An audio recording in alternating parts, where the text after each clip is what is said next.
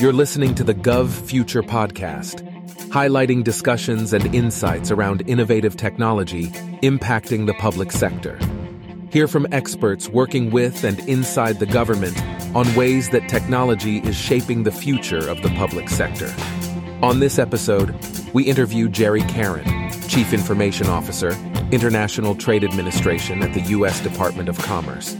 We discuss the use of emerging technologies such as AI, automation, and analytics in the context of cybersecurity and zero trust, and discuss the rise of new sophisticated cyber attacks and how government agencies need to prepare for a rapidly changing and challenging future and stay ahead of the curve. Stay tuned. Hello, and welcome to the Gov Future podcast. I'm your host, Kathleen Walch. And I'm your host, Ron Schmelzer. And thanks again. I know many of you have been listening to so many of our episodes. We've been on a recording spree, recording so many great interviews that we've been having with folks who are innovative and doing some innovative things in government and public sector across not just federal, but state and local and international as well. So if you're not subscribed, please do, and you'll hear all those things. And if you're listening to the Gov Future podcast for the first time, this podcast is the place to go to hear interviews with public sector thought leaders and innovators folks who are providing some insights into how governments are adopting transformative technology. And there are many transformative technologies really changing our society on a daily basis. And we're all wondering how this is going to impact the various agencies and groups that we work with all the time.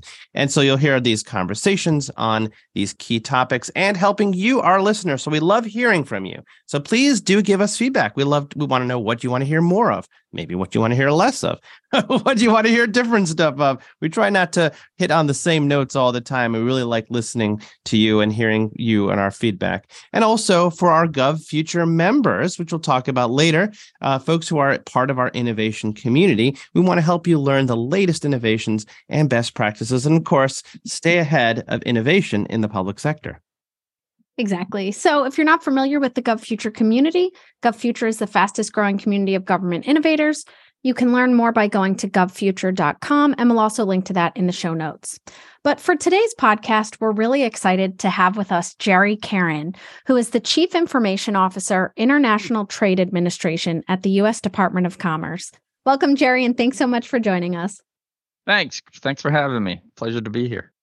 We'd like to start by having you introduce yourself to our listeners and tell them a little bit about your background and your current role at the Department of Commerce.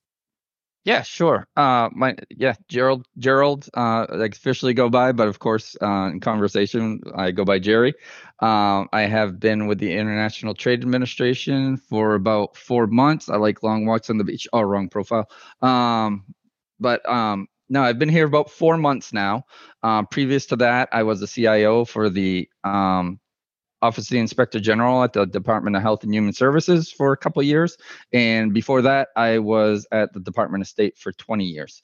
Uh, my role, of course, as a CIO um, now at the International Trade Administration, or as we call ITA. So if I say ITA, um, that's what I'm referring to.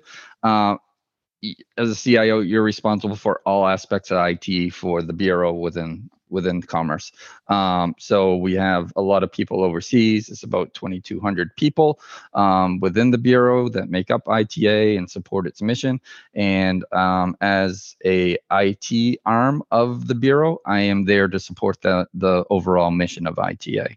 Well, fantastic. I think folks may or may not be familiar with all the various different parts and components of the Department of Commerce of the United States, which has a lot. There's actually a lot of, as we keep digging into the Department of Commerce, like, oh my goodness, NOAA is there and all these other groups, and people don't realize how much impacts yeah, commerce. Patent, yeah, U.S. Patent and Trademark, NIST. Yeah, there's there's a lot. but if you're interested in international trade and what it's about, you can go to trade.gov and uh, see it on our website. Well, that's fantastic. And I encourage folks because we have an international listenership. So there's probably some part component of what your government is doing that's also involved in international trade. So this will be very relevant. So um, actually, maybe it's a good place to start here, which is talking about commerce and talking about the fact that now, you said, so many different aspects of commerce people may not even be thinking about. And of course, there's a technology as well that's impacting commerce. Know, of course, e-commerce, which has impacted for decades. But there's so many other technologies, right? So maybe let's talk a little bit about cybersecurity and zero trust, and of course, some other emerging technologies which we'll get into, like AI and quantum and that sort of stuff. How are these sort of impacting what you're thinking about um, at, uh, at at ITA there?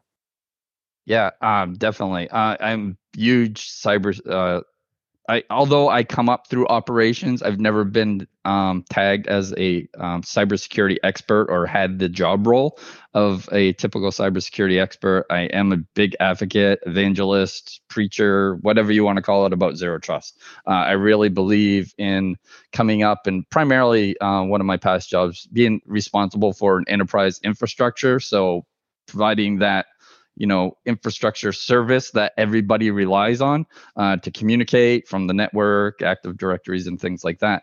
Um, definitely had a good knowledge of what was going on when the skeletons were buried and things. So when there was events or cybersecurity things to do was very involved in either implementation or strategizing around those things. So i got a huge appreciation because i you know i like to call it sometimes you know there's the problem of the day and what size band-aid do i need to put on it to fix it? Uh, very tactical very reactive and zero trust to me was looking at it more as a strategy of how to go about and approach it. And um, definitely eliminating those stovepipes of what i like to call stovepipes of excellence right? Um, as a cio of course i'm responsible for the security posture and the cybersecurity posture of my organization to make sure everything is safe. So you know, if I have to go to the patch person and ask, how are we doing on patching? Uh, go to the network person. Do we have any end of life equipment? Go to the Splunk person. Are you seeing anything strange in the logs? I'm going to all these stovepipes of excellence to figure out what is my operational risk posture across my, you know, area of responsibility. Um, you know, I don't have that. I, I hate the term, and I, I, threaten to kick people out. Single pane of glass, um, you know, kind of thing. There is no such thing, really. Um, no, I still got to go look through that other window too. Um, you don't, you don't cover that. Uh, but anyways, you know, I, I need to know what my operational risk posture is, and what do I need to do that? I need data.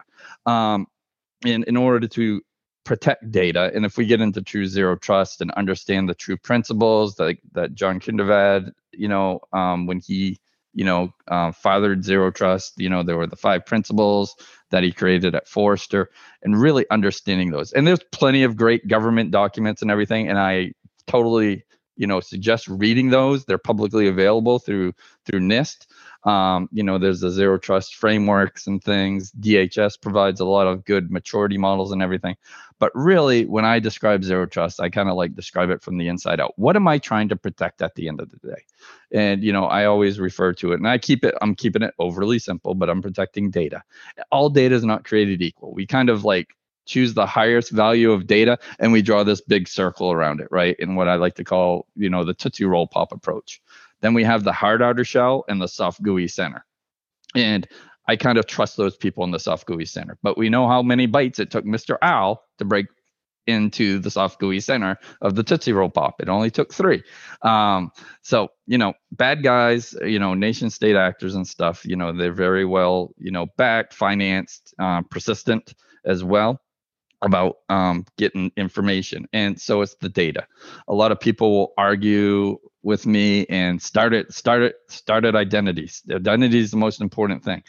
Well, it is very important. I'm not gonna disperse that, but you want to get the right data to the right people at the right time, not all the data to all the people all the time. And if you got compromised, my first questions as a cybersecurity analyst like, are probably going to be, what did you have access to? and is there exfil? I'm not talking about you anymore. I'm talking about data. So again, all data is not created equal. So moving, you know, I like to I use the stupid analogy of a bologna sandwich and then the crown jewels. I cannot afford to lose the crown jewels. I cannot recreate those. I can if I lose those, it, I'm done. But my bologna sandwich, I'm not as concerned about it. If it gets stolen, yeah, I might go hungry and I might have to take the effort to build another bologna sandwich, but there's plenty of bologna and bread in the world. But did I protect my crown jewels? If we're doing that Tootsie Roll Papa security, if my bologna sandwich gets compromised, my crown jewels are going to probably get compromised eventually. So putting our protections closer to those things that are important and then working the way back. How are they accessed? How are the how are they accessed? Well, what facilitates access to that data? A lot of people are going to say a device. Not really. It's really an application. So what do we do around applications? And then applications need what to live on, to communicate with. Networks. Some of them I manage, some of them are not. Like right now, admittedly, I'm in a hotel um, free Wi-Fi, right? So I'm not going into some of my things on my computer or some of my emails and stuff because it's dirty, uh, as far as I'm concerned. And that's the other thing about zero trust is assume breach, right? You trust no one. Uh, you always you don't trust but verify, just like the X files. Trust no one. And then after you get to network, you know devices need networks to talk on and then it's the identity right data the right people at the right time. Um, there's different ways they authenticate and proof themselves and all of those things like what type of device is it managed unmanaged is it a no network is it a dirty network? How did you authenticate? Did you use a piv or a CAC card or a certificate based multi-factor username and password? There's all different levels of risk and depending on what the target that you're trying to access is i add up those factors and depending on that level of risk decides what I allow you to do. But the other thing is is I'm going to constantly check you in as real time as possible. All tools are not real time, but I'm going to constantly do checks because factors change. So we got to get away from that linear one time through the door, thank you, have a nice day. Enjoy enjoy the ride. But no, I got to keep checking because factors may change. So that's the quick and dirty, hopefully that helps. Yeah, I, that was a really great, I think, you know, high level, quick and dirty uh, review of what is zero trust and kind of how how you interpret it, how you think about it, um, and how you implement it. So that was a really nice overview. Thank you for sharing that.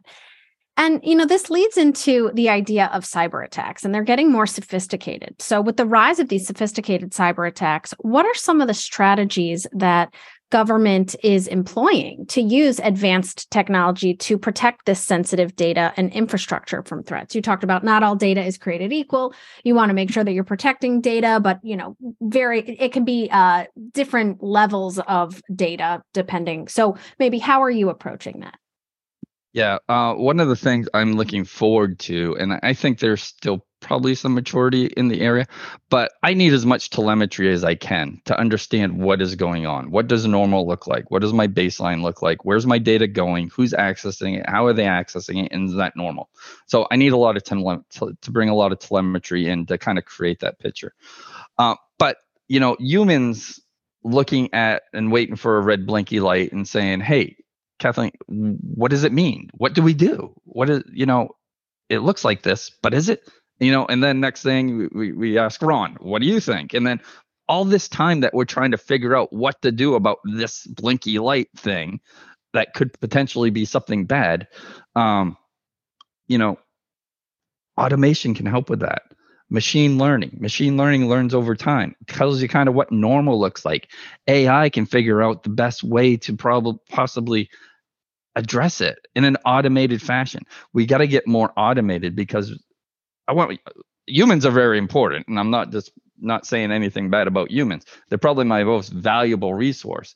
But being my most valuable resource i want them doing higher end things not doing the mundane waiting for the red blinky light kind of things. The more we can automate, and this has to be automated because it's got to be as real time as possible. Because you know we we've all seen the um, chart that says you know a cyber a cyber attack actually begins here, and before a organization realizes it, it's like so many days or months or whatever it is, right?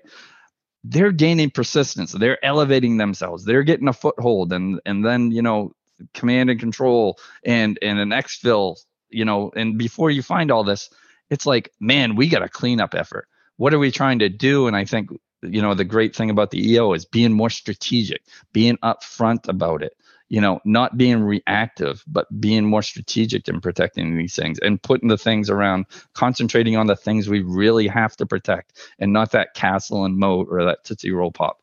So definitely, I think the, the government is going taking the right direction. I'm glad, you know, the cyber EO that came out a couple years ago, excellent.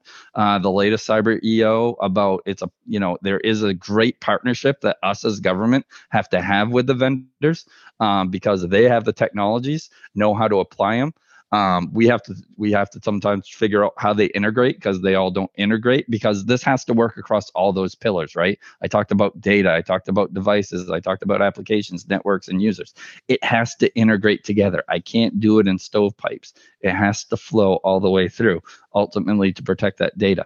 So we got to be very strategic and try to get it up front. So AI, machine learning, and automation, I think, are going to be very key and very important to keeping ahead of the game because nation state attackers. And, and one of the disadvantages we have, unfortunately, you know, we have acquisition policies, we have change management policies, and great. And I really believe in processes and procedures and making sure things are being done in the right way.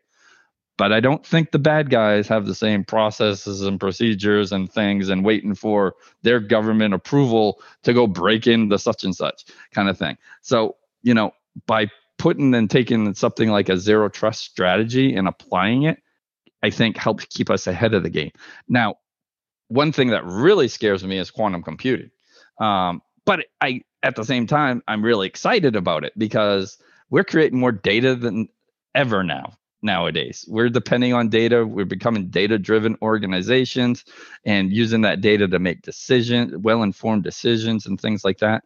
But in quantum computing can churn through that data. AI can take, you know, we in government, we like to create large documents.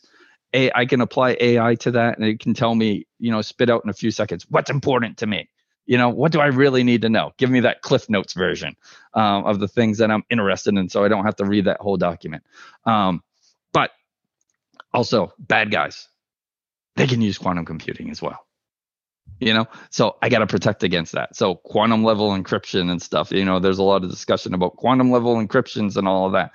It, technology is moving so fast. I was just you know pondering the other day i come up through the cassette era you know, and then that turned to CDs, and that was awesome. Then we went to digital, and that was awesome. You know, cell phones, you know, used to have those big bags, then they became these big bricks, and now it's like I have my life on my phone.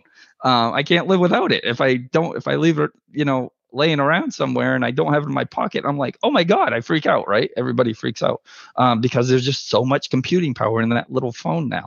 Um, and just the way the technology is moving forward, yes, it's great for us, but the, it's great for the bad guys too because they're able to do throw more attacks at you and use and use these things. So, getting back to the the question, um, I think that's why zero trust is a strat is is looked at as a strategy, not a an exercise or check the box compliance exercise. It's making us more effective at how we do security. Right. Exactly. That, that's a great way of of talking about it. I really love this perspective because some of our listeners may know that GovFuture actually came out of the AI in government event that we used to run in person, actually at George Washington, and then became online, which was really interesting. And what we found, part of the reason why there's this new thing called GovFuture is because we realized that these technologies are not really as separate as we might have thought them to be. AI is not that separate from big data analytics, separate from cloud computing, separate from cyber and zero trust and automation and IT modernization. These are all kind of like now part of this general, you know, combination.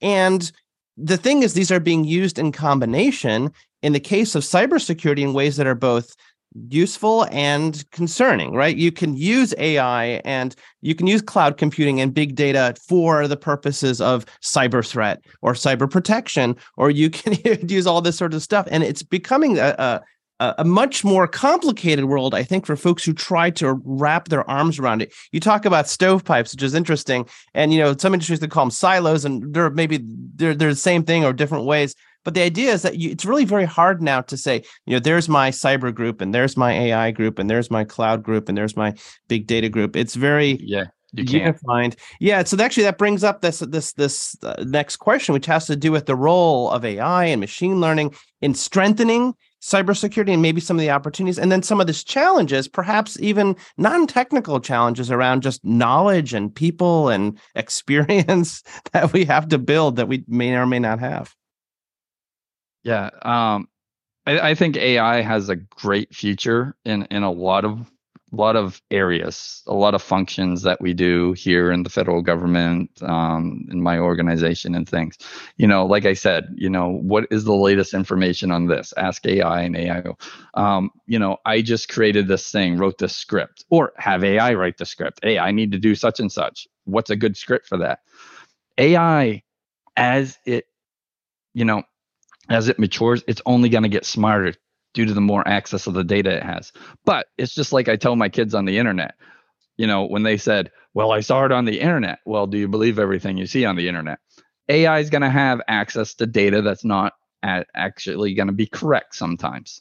Um, so you have to make sure you know you understand and i think that's the thing we face um, if we use ai in a functional sense in a non-cybersecurity sense at the moment um, I have a bunch of information and I want to allow my users to find and get the right information. But if content management isn't keeping that information up to date, then I'm giving bad information.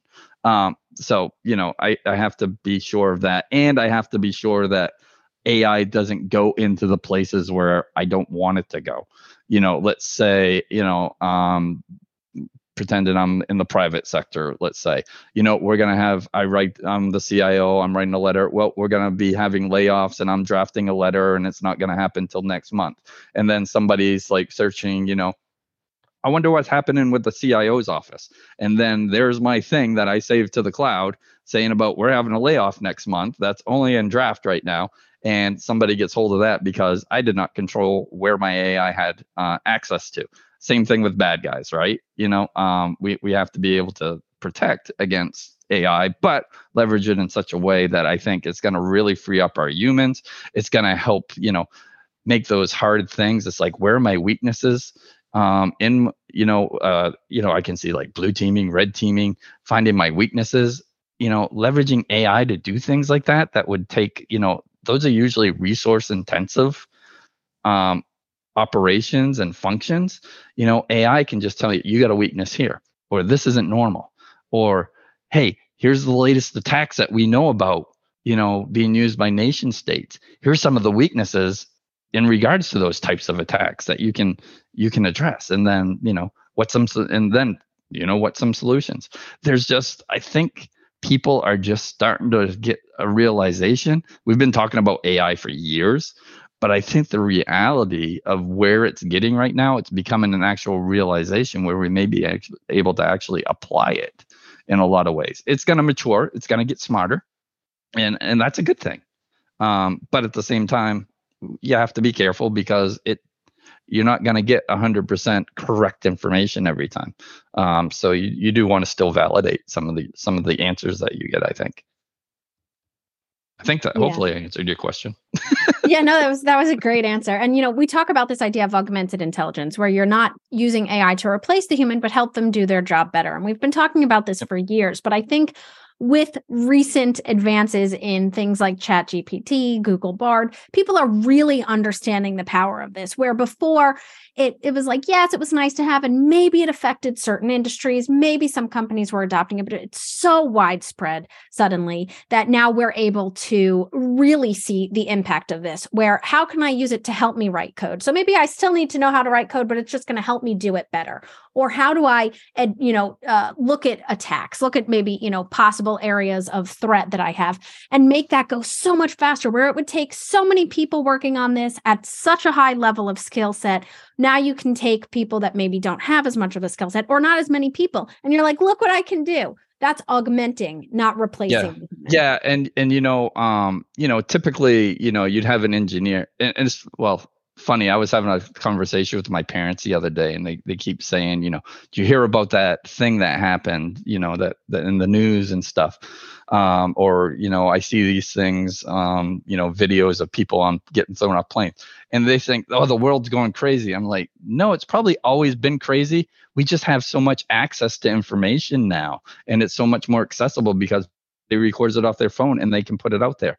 Um, and it's the same thing with with ai right before you know i wanted to like how do i you know as an engineer how do i write a script to do such and such? I would go to a community practice. I'd go hunting and pecking. And then i'd have to read you know through this page. Oh that's not the one. Let me go back to this other link you know and you're you're doing searching. Whereas ai you're getting an answer you know, and actually uh, an actionable answer. This is how you could write it. Here's a suggested script and how it's written, rather than trying to like, okay, here's a script that looks kind of, and eh, maybe not. Uh, go hunting and pecking. It's just um, it's just that mindset and that difference that I think AI offers that it just puts it one step over the edge of getting information and being actually actionable information that you can use. Exactly. You know, and you had mentioned you know, AI is not new, right? It's been around since the 1950s, but the a- applications were very limited back then. It was really focused on just government applications. Then we went through our first AI winter, which was a period of decline in investment and in popularity. Then we got our second AI wave, and that was focused, you know, organizations were using it, but it wasn't in the hands of everybody, right? And then we went through our second AI winter. Now we're back in, you know, what we're calling an AI spring. And it's really in the hands of everybody you use it daily, whether or not you realize you're using it daily to help you with navigation and getting from place to place, helping you craft emails. Now with Chat GPT, you know, large language models, we're really able to use it in ways that we couldn't have imagined maybe five years ago, where the technology just wasn't there. And you also talked a lot about data. You know, you have to make sure that you're trusting your data. You have to make sure not all data is created equal and some of it is bad data. So, what are you using to train these models on? Uh, so there's a lot of things that you got to unpack there, but you're right. The possibilities for it um, really are exciting. And in the coming years, coming months, to see what's happening with that. We, we just always, hope it doesn't turn out like the Terminator movie. Well, TBD, I guess.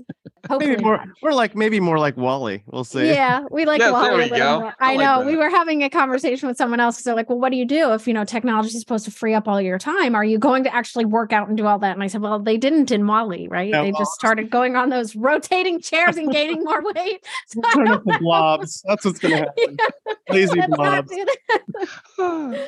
I love um, More likely of a future, but anyway, yes, probably. Um, you know, and we always like to learn from others as well which is you know part of our our uh, you know mission at gov future where we really want to learn from others. We want industry we want government folks people in this entire ecosystem to share what they're learning because there's a lot to be learned here. So as cybersecurity threats continue to evolve, what steps do you believe that the government needs to take to stay ahead of the curve to effectively manage and effectively address some of these ongoing challenges of cybersecurity? And maybe how are you looking to private industry or partners and seeing what they're doing and adopting maybe some things that they've done or learning some of the things they've done that you don't want to do? Yeah, uh, I, I think the the the government's taken the right steps, you know, by by releasing the EO a couple years ago. Um, that that was a great first step, and it talk it was a strat, and then um, OMB came out with the the cybersecurity zero trust strategy. Now, strategy being a key word. Um, so it's setting us on the right on the right path. And there's a lot of great things coming out of dhs and nist um, the national cybersecurity of excellence project around zero trust. There's some so many great things. Things are going in the right direction. Um, i think there's some culture you know, in some small, you know, maybe some agencies or some smaller parts of the government that are struggling with that culture change because we are talking about changing the culture of how we do cybersecurity. But I think the federal, go- and, and it's hard to move the federal government, right? It's like turning around the battleship in the river kind of thing. Um, and we're all different. And you know, we all believe we're our special snowflakes um, because we we all have missions. We all exist for one reason or another for a specific mission. Um, so definitely i think things are going in the right direction. Um, i think as far as um, what was the other part of your question? Let's try trace back to that. Yeah so you know how are you looking to private industry maybe oh, partners? oh yes yes perfect. Ah, sorry thank you for that. Um, I, I got get on a tangent and um, I for, then I forget lose my mind. Um, but yeah, private industry and partners. Um, definitely. Um, I I am a working. I'm I lead a working group at, at a nonprofit. Um, we started about a couple years, a few years ago. Um, we did TIC 3.0, And then um, we liked the model that um, instituted there, and we turned it into a zero trust working group, and we grandfathered, you know, about 10 vendors, and we ended up with 70 vendors in this. And you know, one of the things we did is like, you know, they all wanted to show their wares. We are, we're we're zero trust. We can do it. Um, and there's no silver bullet you know there's no one vendor that has that silver bullet. Um, they all have what i like to say their niche for lack of a better term. So we actually had and it's in the dod strategy actually. We l- used an earlier version but if you look at the dod zero trust strategy that's um, publicly available now there's a whole bunch of functional capabilities. So we asked them what is it what is your primary functional capabilities? And we had it in the in the um, the pillars that I mentioned before. Um, and they would, you know, highlight, and then we'd allow them to present. Uh, and then we also asked them secondarily, where do you integrate? Because this is an integration effort. I can't just take one tool that work on its own. I need it to work with the identity pillar, to work with the network pillar, that works with the device pillar, and so on. Um, so we asked them where do they integrate as well. And there's some great technologies but first I got to know what my as is. So I took the same exercise if I didn't spend another penny, what can I do with what I have? So that was some um, talking with the vendors that I already had investments in. What do you can you do in this area? You know, whether it be data loss prevention. I have a cloud environment. What can I do about data loss prevention with what I have, what I own? Not spend another penny. Then I understood where my gaps were, where I needed to improve, and then talking with the vendors and having them do that exercise so I knew which ones could help fill my gaps. Um, and there's some very unique and some very good vendors out there, but it's there's so many.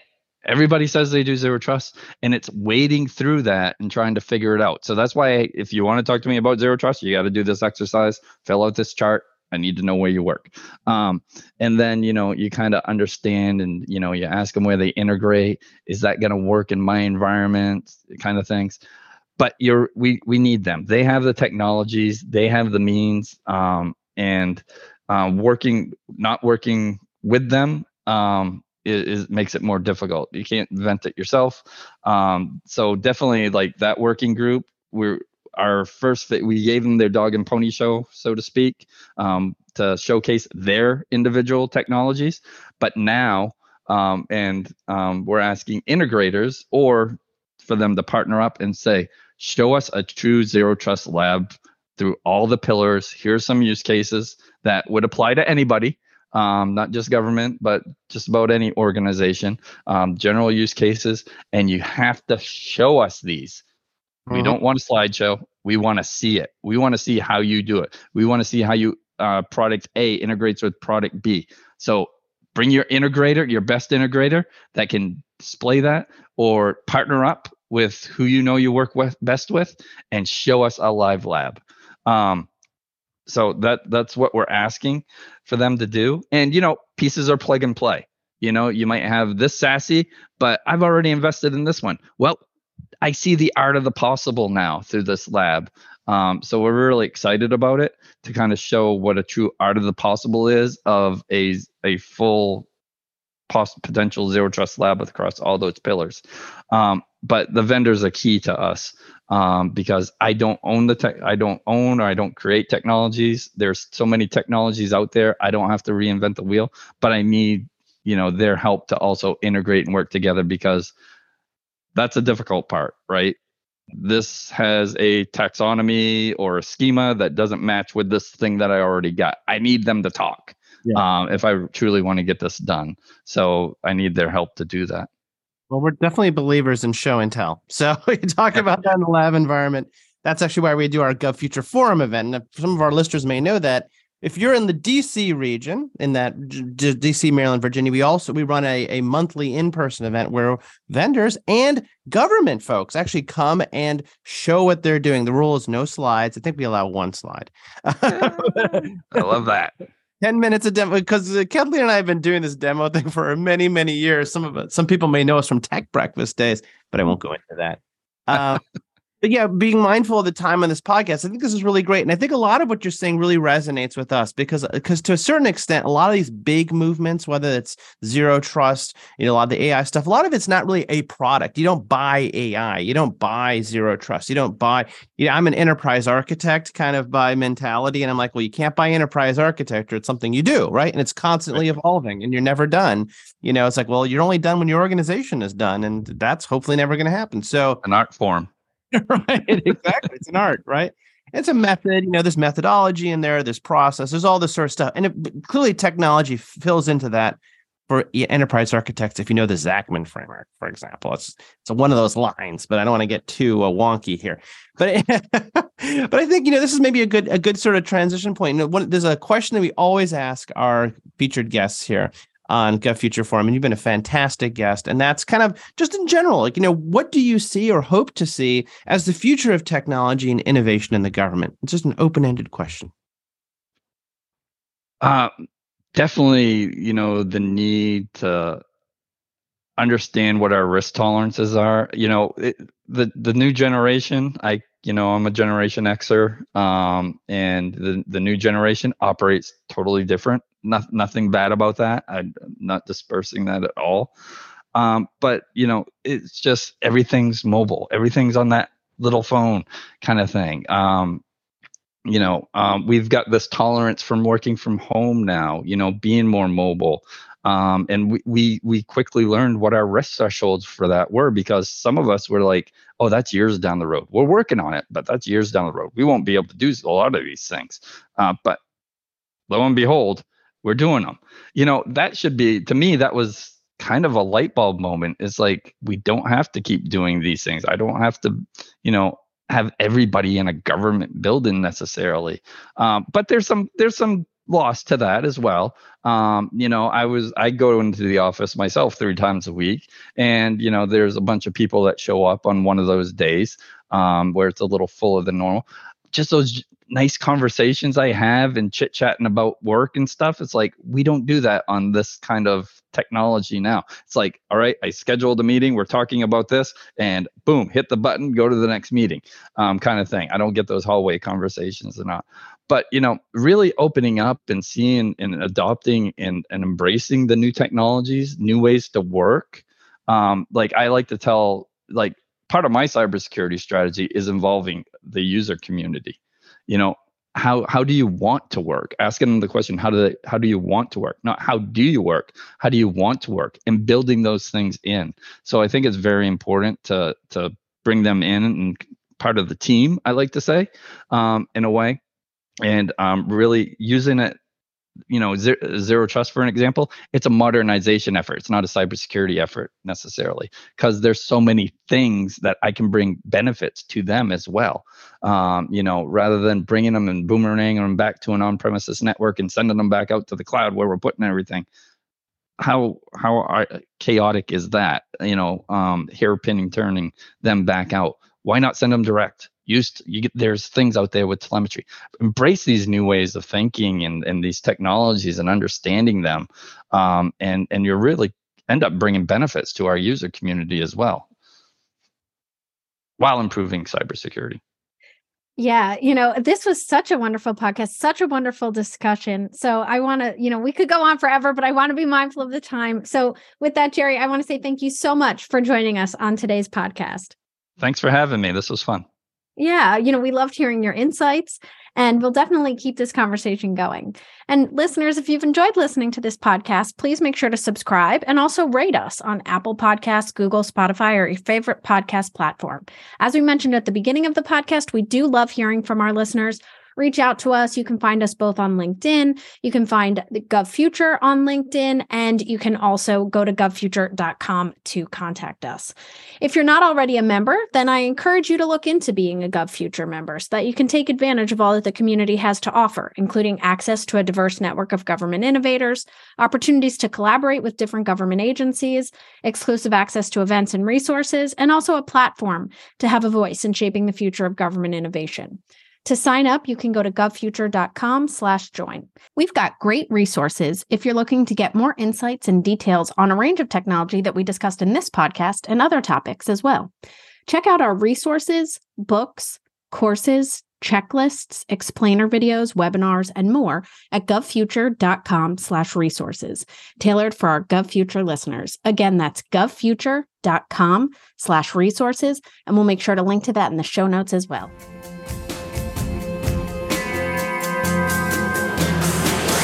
To view this episode's show notes, find additional episodes, subscribe to this podcast, and join the fastest growing community of government innovators, go to govfuture.com slash podcast. This sound recording and its contents are copyright GovFuture, all rights reserved. Music by Kevin MacLeod. Thanks for listening to the GovFuture podcast and catch you at the next episode.